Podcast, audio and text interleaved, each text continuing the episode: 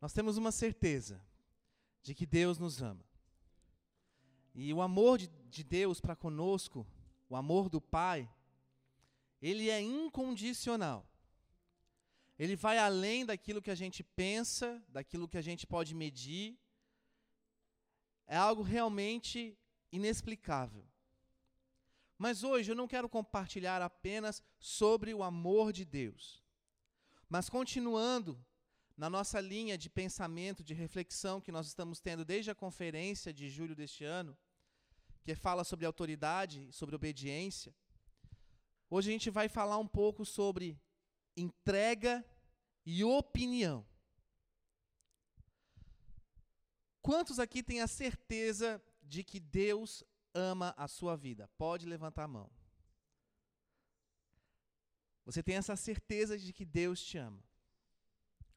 Se você tem essa certeza que Deus te ama, eu tenho, quero fazer outra pergunta. Quantos aqui acham que Deus se importa com a opinião dos outros sobre o amor dele em você? No sentido de, Deus se importa com a opinião de alguém para amar alguém?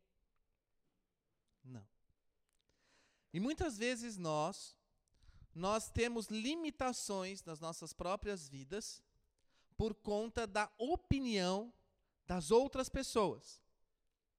E a opinião de outras pessoas acabam influenciando em atitudes que nós deixamos de tomar por amor a Deus. Em outras palavras, muitos de nós deixamos de avançar, de obedecer de fazer algo para o Senhor por conta da opinião de outras pessoas. E a opinião de outras pessoas não necessariamente é algo negativo, porque a pessoa vai falar mal de mim. Às vezes nós até fazemos as coisas para sermos vistos por alguém, para alguém falar bem de nós. Só que hoje, na noite de hoje, nós vamos meditar sobre uma palavra muito importante. Nós vamos ver o outro lado da história. Uma palavra muito conhecida, uma palavra que vários de vocês já devem ter ouvido falar, já, já devem ter ouvido ministrar. Mas a gente muitas vezes não nos, nós não nos colocamos no lugar de Jesus Cristo. E nós vamos analisar uma situação na vida de Jesus em que algo foi feito a ele que o agradou muito, muito mais do que qualquer um de nós aqui poderíamos imaginar. E ele ficou tão incontente com aquela situação que ele chegou a dizer: Por que vocês estão falando mal desta atitude? Saibam que até o fim dos tempos, muitos povos hão de falar da atitude desta pessoa. Pequenas atitudes agradam a Jesus Cristo. Muitas vezes nós estamos numa conduta durante a semana de pessoas que estão sempre se vigiando para não pecar, né? Todos os dias nós estamos sempre querendo andar na linha, andar de modo para não cair na carne e tal. Isso não é errado, é uma conduta, é uma escolha nossa diária. Mas muitas vezes nós não fazemos nada para agradar ao Senhor. Ah, pastor, mas eu simplesmente, tendo a minha consciência, seguindo a minha consciência de fazer o que é certo e evitar fazer o que é errado, eu já estou agradando ao Senhor. Sim, está. Mas se você analisar a vida de Jesus Cristo, os 33 anos de Jesus Cristo sobre a terra, você vai ver que durante os seus dias, ele não apenas esteve andando na linha, mas ele ousou em amar ao seu Pai acima de todas as coisas. Ele ousou honrar a Deus acima de todas as coisas. E mais, para agradar a Deus, muitas vezes Jesus Cristo foi contra a atitude da opinião das pessoas na época. Ele chocou. E ele chocou com o quê? Com a violência? Com a arrogância? Com empoderamento? Com autoridade? Ele chocou com o amor. O amor de Deus, ele constrange. O amor de Deus, ele impacta, ele transforma vidas, ele transforma ambientes. E eu estava meditando nessa semana sobre a questão de Jesus Cristo, o Espírito Santo está me levando a pensar muito sobre a vida de Jesus e, e principalmente na questão mais política do negócio, porque Jesus Cristo, quando ele foi morto, querendo ou não, também foi uma atitude de política, porque aquilo que aconteceu mudou a história do mundo e principalmente mudou o governo de Jerusalém naquele instante. Mas hoje nós vamos estar analisando uma questão que vai para o lado pessoal de Jesus Cristo, a vida pessoal dele. João diz que no princípio era o Verbo, ou a palavra, né? e a palavra se fez carne. Ela se tornou Jesus, ela se tornou pessoa. A palavra de Deus se tornou uma pessoa. E todos nós somos pessoas. E cada um de nós temos dias felizes, temos dias cabisbaixos, temos dias de ira, de raiva, temos dias de alegria, de emoção. O ser, o ser humano é uma coisa que vai oscilando como uma montanha russa em ânimo. E Jesus Cristo passou pelas mesmas coisas que nós. Só que ele tinha uma certeza. Ele sabia do futuro dele ele tinha conhecimento, o pleno conhecimento do futuro dele, daquilo que iria acontecer. E ele sabia que se ele obedecesse até o fim, e se os planos não mudassem, ele iria triunfar. Mas para ver o triunfo, ele iria sofrer. Quantos de nós aqui ficaríamos felizes de saber que daqui a uns quatro anos nós vamos sofrer arduamente por amor a Deus? Acredito que muitos de nós já começavam a entrar, começavam a entrar em depressão agora. Já começava a ficar triste agora. Nós não sabemos o que pode acontecer daqui a quatro anos, daqui a cinco anos. Nós podemos fazer planejamento, mas nós não sabemos exatamente o que vai realmente acontecer. Mas Jesus Cristo sabia. Ele tinha esse conhecimento, ele sabia que as coisas, os dias piores estavam para chegar. E aí houve uma pessoa na cidade de Betânia que ela traz o início da preparação de Jesus para a crucificação. E essa preparação dela foi algo extremamente importante para a pessoa de Jesus. E é o que a gente vai analisar agora. Abra sua palavra no livro de Marcos,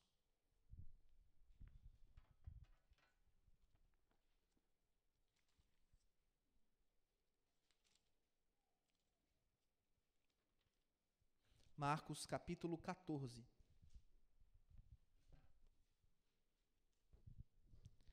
Esse trecho que nós vamos ler, ele é muito conhecido. E todos os três primeiros evangelhos citam ele. Mateus cita este texto, Lucas cita este texto, mas Marcos é o livro em que tem mais detalhes sobre o que realmente aconteceu. Então abra sua palavra então no livro de Marcos, capítulo 14, verso 3. Fala assim: Enquanto isso, Jesus estava em Betânia, na casa de Simão, um leproso. Quando ele estava na mesa, uma, uma mulher entrou com um frasco de alabastro contendo um perfume caro feito de essência do nardo. Ela quebrou o frasco e derramou o perfume sobre a cabeça dele. Alguns dos que estavam à mesa ficaram indignados. Por que desperdiçar um perfume tão caro? Perguntaram. Poderia ter sido vendido por 300 moedas de prata e o dinheiro dado aos pobres. E repreenderam a mulher severamente. Bom, essa mulher era Marta, irmã de Lázaro, e ela realmente encontrou em Jesus a figura do mestre, o mestre dos mestres. E ela queria, de alguma maneira, agradá-lo, adorá-lo, honrá-lo, agradecê-lo por aquilo que ele é. Muitas vezes eu e você temos essa vontade. Quantos de nós já acordamos alguns dias de nossas vidas, Deus, hoje eu quero fazer o dia ser bom para você, não para mim. Sabe aquela sensação de crente, crente, assim, que agora eu estou com Cristo e Cristo está em mim e eu quero fazer algo para Ele, de bom. Provavelmente Marta estava nessa vibe aqui. E ela faz algo que acabou chocando os discípulos de Jesus. Ela entra no recinto, ela pega um frasco de perfume. Eu fui atrás desse frasco, provavelmente esse frasco mais ou menos deveria ter esse tamanhozinho aqui, ó. Só que ele tinha um, um como se fosse um, como vou explicar? Um comprimento fino e comprido. E embaixo era maiorzinho, aí tem um bico fino, dosador, né? E aí eles quebravam aquilo ali, e ali dentro teria o, um líquido, e esse líquido seria para uma ou duas porções, no sentido de que daria para usar uma vez ou duas no máximo. E ela faz isso, só que o nardo era algo que vinha da Índia, ou das Índias. Era uma espécie que não tinha ali na região de Betânia, de Jerusalém, de Israel. Era algo do tipo importado, era caro. Quando os, os discípulos viram aquilo, eles já estavam na preparação para a Páscoa. E durante a Páscoa era comum entre eles presentear pessoas ou fazer doações em dinheiro às pessoas mais pobres por todas as cidades de Israel. E como provavelmente eles também eram meio pobres, eles pensaram assim: meu, o que, que a gente vai dar para os pobres? A gente não dá para dar para os pobres, provavelmente. Eles estavam pensando nessas coisas. E aí, quando viram ela chegando, eles perguntaram: mas para que fazer isso? Que desperdício. Por que, que não vendeu isso e deu dinheiro para o pobre? Ia ser melhor do que fazer isso. Porque eu também acredito que o que ela fez foi algo extravagante. Né? Pensa alguém aí quebrando um perfume na sua cabeça. Ia ser uma coisa meio né, desconcertante, assim, você fica meio sem reação, você não sabe o que é aquilo. E provavelmente aconteceu isso com Jesus. E os discípulos, eles se indignaram com isso. Para que fazer isso? Para que atrapalhar a, situação toda aqui? Ele estava aqui na casa, a gente ia jantar daqui a pouco, provavelmente, sabe? Aquela coisa assim. Mas essa atitude dessa mulher foi uma atitude que realmente agradou a Deus, agradou a Jesus. Para ela custou algo caro, não apenas o nardo, mas ter enfrentado o que os outros pensavam. Aí olha o que, que Jesus disse no verso 6. Jesus disse assim: Deixem-na em paz. Por que a criticam por ter feito algo tão bom para mim? Vocês sempre, sempre, para sempre, vocês vão ter os pobres em seu meio e poderão ajudá-los sempre que desejarem, mas nem sempre terão a mim. Ela fez o que podia e ungiu o meu corpo de antemão para o sepultamento. Preste atenção. Naquela época, um nardo ou outras especiarias e essências caras, elas eram usadas, ou como posso dizer, encomendadas para pessoas que já estavam com o pé na cova. Então vamos supor que a Débora está cuidando da Elisa. Naquela época a medicina não era muito avançada, então a, a Elisa estava muito mal, com uma cara pálida, aqui já roxo, né, aquela situação ruim cabelo caindo e tal. Entende o que eu estou querendo dizer? O que, que a Débora faz? manda trazer lá, não sei da onde, as especiarias porque ela vai morrer. E eles embalsamavam o corpo, eles jogavam sobre o corpo um monte de cheiro bom para evitar o cheiro ruim depois. Vocês estão entendendo? Só que isso era uma preparação de um corpo que só os mais ricos faziam, os pobres não faziam isso. Só que também o nardo, ele era usado como perfume também. Algumas mulheres da época usavam o nardo, a essência do nardo, para perfume. Não existiam provavelmente muitos perfumes na época, mas tinham aquela coisa para se usar, para dar uma melhorada ali na situação, né, no cheiro e tal. Então, quando Jesus traz a palavra para aqueles discípulos, ele diz: Olha, vocês estão olhando só para o superficial, que é o cheiro a essência de um cheiro. Mas eu lhes digo, eu sei o que vai acontecer comigo. O que ela fez é um ato de me preparar para o sepultamento.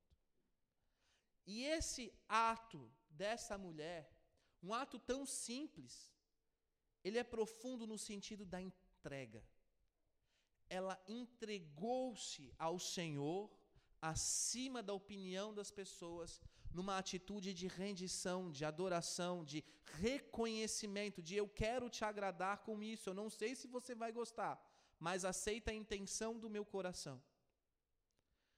Quantos aqui já foram comprar um presente para alguém que você realmente gosta? E você compra um, um, presente extremamente inseguro, sem saber que a pessoa vai gostar. E você está mais empolgado para dar o presente do que a pessoa em receber o presente, porque a pessoa não sabe nem como receber o presente. E você fica nervoso de saber: será que ela vai gostar? Será que eu acertei? Será que isso vai dar certo? Será que eu vou me sair bem nessa? Vocês estão entendendo? Eu quero só agradar a pessoa. Porque eu gosto dessa pessoa, eu quero agradar. E foi isso que essa mulher fez. Eu quero agradar a Jesus. Ele vai embora daqui da cidade amanhã, ou talvez nessa noite ainda. Irmãos, no momento em que Jesus tira os pés daquela casa, pum, começam os dias de antecipação, e sete dias de antecipação até a morte de Jesus. A partir deste momento na história, depois disso daqui, Jesus vai passar. É a principal ministério dele, né, a principal passagem dele vai começar os primeiros acontecimentos que vão preparar a crucificação. Mas Jesus disse algo importante aqui: que o que ela fez o agradou. O que você faria se soubesse que aquilo que você fez agradou a Deus? Da boca de Jesus, assim, tipo, não, não agradou, gostei. Provavelmente você ia ficar tipo assim, ó. Eu não sei qual foi a reação dessa mulher. A Bíblia não conta em nenhum dos três livros como é que foi a reação dela depois. Mas provavelmente os discípulos ali já estavam indignados. Mas ela ousou. Nós acabamos de contar: Ah, Deus, ousado amor tu tens por mim. Mas e o nosso amor por Ele? O que nós podemos fazer para agradar a Deus? Olha o que Jesus diz no verso 9. Eu lhes digo a verdade. Aonde quer que as boas novas, aonde quer que o evangelho, aonde quer que a palavra seja anunciada pelo mundo, pelo mundo, o que esta mulher fez será contado e dela se lembrarão. Além de ela ter agradado a Deus, o que ela fez foi perpetuado. E Jesus disse: no mundo inteiro, muitas pessoas vão conhecer essa atitude dela. Quanto custava um perfume na época? Um perfume na época era algo caro, mas não era uma coisa inacessível. Era caro no valor, talvez hoje eu digo, do iPhone 11. Sabe? É muito caro, mas não é uma coisa absurda, não é um carro. Entenderam o que eu estou querendo dizer? Mas é caro. Então, imagina alguém pegando um iPhone 11 e quebrando na cabeça de Jesus. Então, podia ter pego esse dinheiro dado aos pobres, ia ser muito melhor. E assim, quando alguém faz alguma coisa, várias pessoas começam a dizer: Mas por que, que não fizeram tal coisa? Quando é determinada alguma coisa, mas aí vem a reclamação: Mas por que, que não faz de outro jeito? Preste atenção. essa mulher só quis agradar a Jesus. E ela teve essa atitude, numa talvez pensado, mas a atitude dela naquele momento foi de entrega total, de rendição total, de não se preocupar com as outras pessoas. E muitas vezes eu e você deixamos de fazer algumas coisas para Deus por conta da opinião dos outros. Por conta daquilo que vão falar de nós, ou por conta daquilo que você vai ser criticado depois, ou muito visto depois. Mas Jesus Cristo, ele não está se importando com a opinião dos outros sobre você. Ele quer que você se importe com aquilo que o Pai pensa de você. Porque muitos de nós temos muitas é, amizades, temos muitos, muitas influências, pessoas próximas a nós. Mas nada pode te influenciar mais do que o amor de Deus. Se existe algo na sua vida que está te influenciando mais que o amor de Deus, repense. Se o seu trabalho, se a sua motivação no trabalho está maior do que o amor de Deus na sua vida, pondere, você vai se frustrar. Se as pessoas com quem você está convivendo no seu trabalho estão te influenciando mais do que a palavra de Deus na sua vida, porque você não acorda cedo para ler, ou você não medita na Bíblia, ou qualquer coisa nesse sentido, pondere, você vai se frustrar em breve. Se você está extremamente influenciado por seus familiares, parentes, pessoas próximas, Pondere, porque você vai se frustrar em breve. Tudo há de passar, mas a palavra de Deus há de permanecer. E você não pode, eu e você não podemos nos, nos deixarmos ser influenciados pelas circunstâncias, pelas pessoas ou até mesmo pela boa motivação.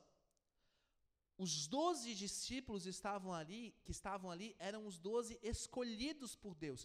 Aquela mulher não era a escolhida de Deus. Vocês estão entendendo? Os doze que estavam ali eram os escolhidos de Deus. Mas naquele momento, até os escolhidos, que não são perfeitos, se indignaram com aquela mulher. Muitos de vocês pensam: poxa vida, mas quem vai me ouvir? Eu não sou pastor. Quem vai me ouvir? Eu não sou diácono. Quem vai me ouvir? Quem vai dar atenção para mim? Preste atenção. Essa mulher não ficou se rotulando.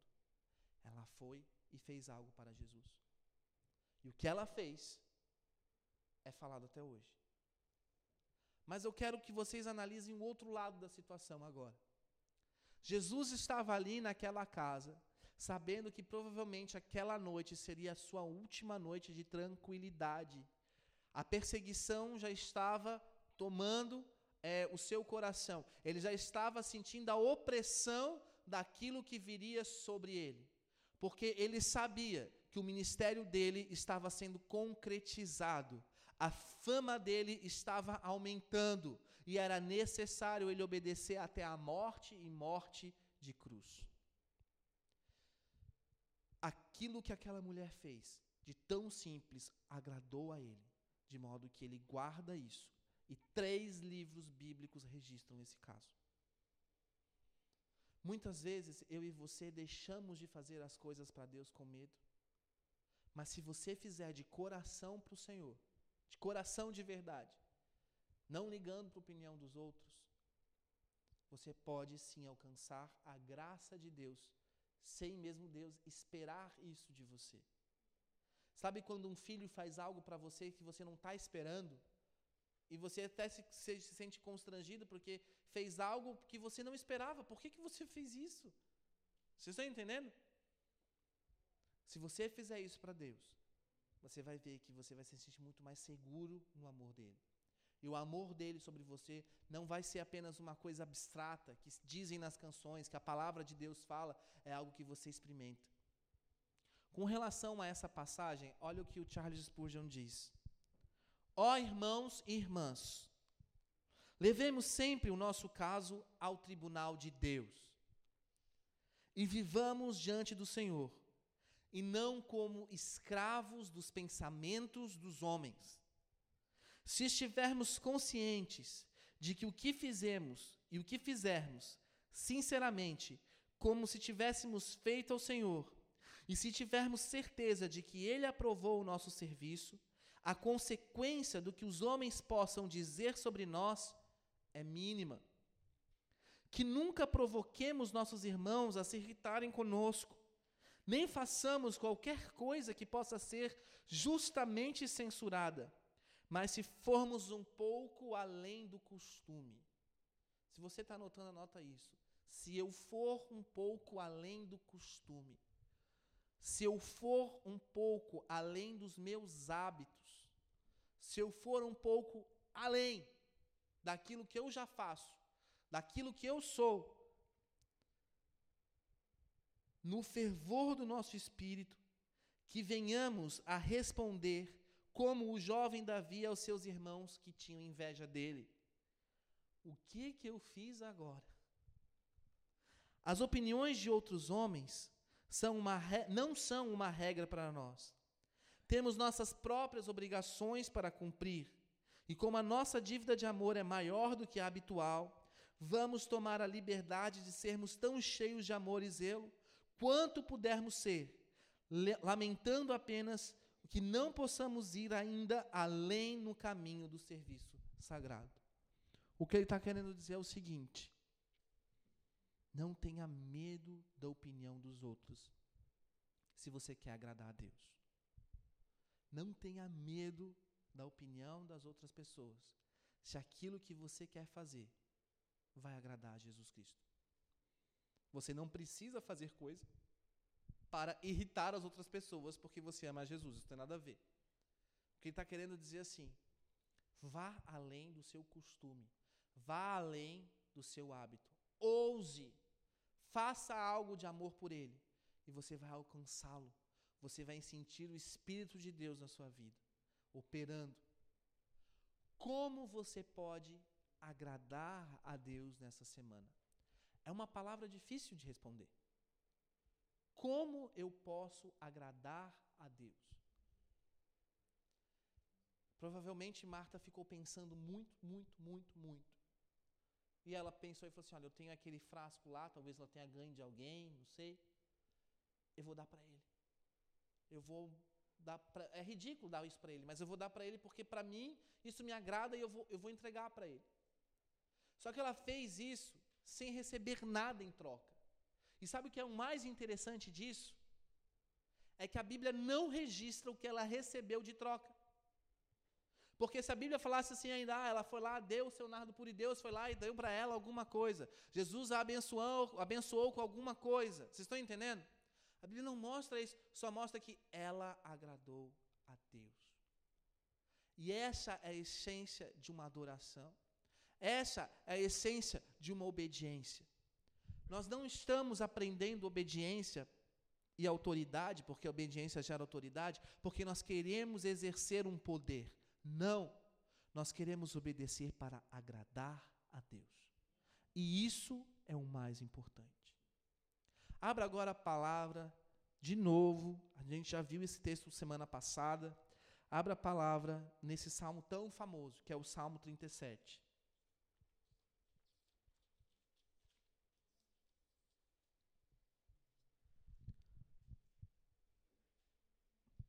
O verso 3 diz assim: Confie no Senhor e faça o bem, e você viverá seguro na terra e prosperará. Busque no Senhor a sua alegria, e Ele lhe dará os desejos do seu coração. Essa palavra é algo muito importante. Busque no Senhor a sua alegria. Deleite-te no Senhor. Alegre-se você no seu Deus, e Ele vai satisfazer, Ele vai cumprir os desejos do seu coração. Entregue o seu caminho ao Senhor, confie nele, e Ele fará tudo. Entregue o teu caminho ao Senhor, confie nele, e Ele tudo fará.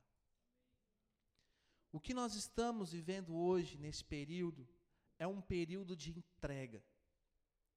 Muitas pessoas hoje estão com uma amargura no coração, uma incerteza muito grande do que pode acontecer. Israel, neste exato momento da história a qual nós estamos lendo aqui na passagem de Marcos 14, estava numa situação extremamente complicada. Roma, Pilatos, estava dominando toda Jerusalém e estava dominando Israel. Herodes, que era o governador dos judeus, estava já totalmente submetido a Roma e estava pagando impostos e mais. É, como eu posso dizer, quando alguém faz uma chantagem e começa a te cobrar mais? Hã? Suborno. Pagando suborno a, próprio, a própria Roma. O próprio povo judeu que estava na, em Israel naquele momento ouviu falar de um tal de Jesus de Nazaré, que se dizia o Messias, que já estava sendo perseguido. Os doze já estavam começando a ser perseguidos, tanto que se você ler nos três livros aqui, depois você vai ver que Pedro vai ser perseguido, eles, todos os discípulos vão começar a ser observados até a morte de Jesus. Aquela população estava assim: o que, que vai acontecer agora? É o fim de Jerusalém? É o fim de Israel? Nós vamos ser totalmente dominados por Roma? O que, que vai acontecer? O povo não sabia o que ia acontecer. Uma coisa é a gente pegar o texto e saber o que vai acontecer daqui a pouco nas próximas páginas, mas o que vai acontecer com o Brasil amanhã? E depois de amanhã? Né? Lá no meu serviço hoje a gente está vivendo um período de greve. E uma greve nunca é bom. E o meu pai foi lá em casa na sexta-feira, e aí eu falei assim, ó pai, eu estava lá na, no meu serviço hoje, passei lá no auditório, estava muita gente em rebelião e fazendo a greve e tal, e estava tendo uma reunião sobre essa greve e tal. E eu subi para o andar de cima, e eu comecei a orar, peguei a tocha e comecei a andar nos corredores ali, que, porque é como se fosse um auditório embaixo, e em cima tem corredores e salas. Eu fui para o andar de cima e comecei a, a determinar ali que a paz de Deus iria reinar. E Deus, meu pai falou assim: não, você tem que determinar é, que a greve acabe. Eu falei assim: não, eu não vou determinar que a greve acabe, porque a greve acabar, ela pode acabar, mas ela pode acabar com violência, com dor, com coisas ruins. Agora, se eu determino paz, Pode a greve não acabar, pode as coisas, mas vai ter paz. Vocês estão entendendo? É uma atitude de sabedoria. Paz, paz acima de todas as coisas. Eu não quero simplesmente que a greve acabe, eu quero que haja paz no meu ambiente de trabalho. É diferente. É entender a situação de um modo diferente. Aquela mulher, Marta, naquele instante, ela não sabia o que estava para acontecer. Mal sabia ela que depois dali, uma semana depois, Jesus estaria morto. Era Shabá, era sexta-feira quando aconteceu isso. Uma semana depois, provavelmente naquela noite, ou Jesus já estava crucificado. Vocês estão entendendo? Mas ela foi e fez algo para Deus. E o que ela fez agradou. Agradou a ponto, depois de ele ter morrido e ter ressuscitado, ele foi chamado de príncipe da paz. Preste atenção. Aquilo que você pode fazer para Jesus Cristo depende só de você. Não depende da opinião das pessoas. Não depende de ninguém que está ao seu lado.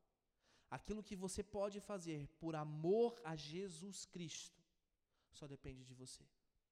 E por favor, não coloque no seu filho, no seu marido, na sua esposa, no seu pai, na sua mãe, no seu amigo, não coloque ninguém a responsabilidade de fazer algo que só você pode fazer.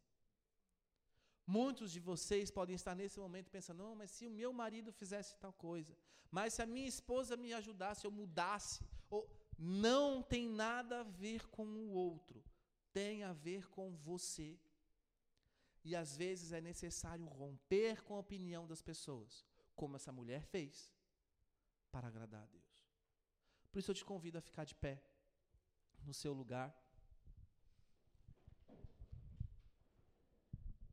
Nós vamos fazer uma oração, o grupo de louvor vai estar à frente.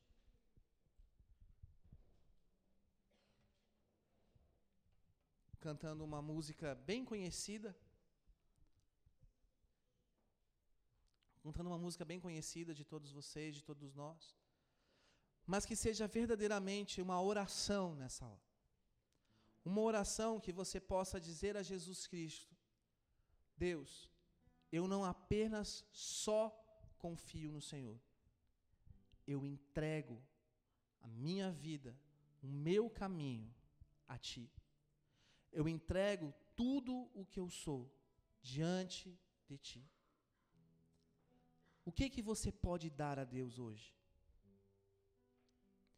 Existe um trecho na palavra de Deus que diz que nem prata, nem ouro eu tenho para te dar, mas o que eu tenho eu te, dê, te dou. Levanta e anda, seja curado. Isso foi uma palavra registrada nos evangelhos. Deus não está querendo de você aquilo que você tem de mais valioso, de bens. Ele não está pedindo de você nardo. Você pode até ofertar isso a Ele, mas a questão não é essa. A questão é Ele te dizendo: Olha, se você quer me agradar, rompa com a opinião dos outros sobre você. Rompa com relacionamentos. Rompa com pessoas que estão te travando, com situações que não estão te fazendo ir para frente. Rompa com o seu medo de avançar. Rompa, meu filho, minha filha, com o seu medo de receber o meu amor e de me amar. Feche seus olhos. Pai, eu coloco diante de Ti essa palavra, eu coloco diante de Ti, Senhor, essa ministração para que ela não volte vazia aos corações. Deus, que essa noite as pessoas aqui possam receber do teu amor algo que seja realmente, Deus, uma incomodação boa no espírito de dia após dia, cada um de nós sermos convidados pelo Espírito Santo a fazermos algo que te agrade e a te surpreender com o nosso amor.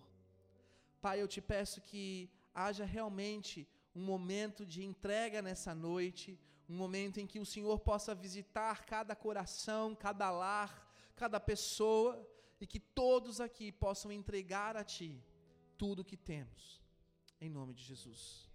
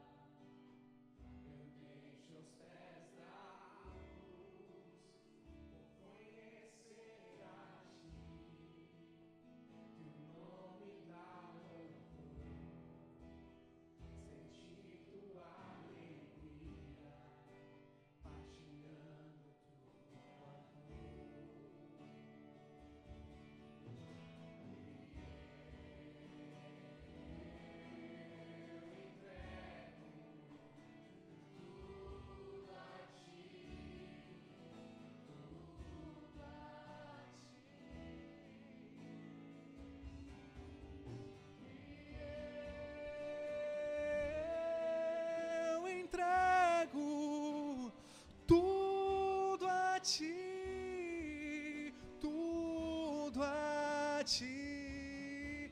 Entregue ao Senhor nessa noite cada pessoa, cada pensamento, cada grilhão que te impede de agradá-lo, que te impede de avançar naquilo que você tem proposto para a sua própria vida, de que eu vou seguir e amar a Jesus acima de qualquer coisa.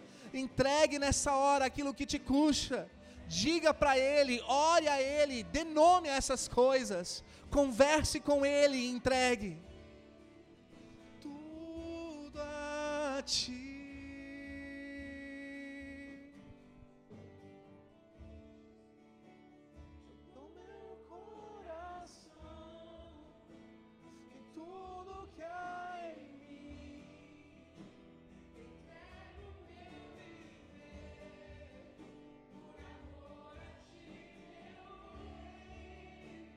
Meus sonhos rendo a ti, e meus direitos dou, o orgulho vou trocar.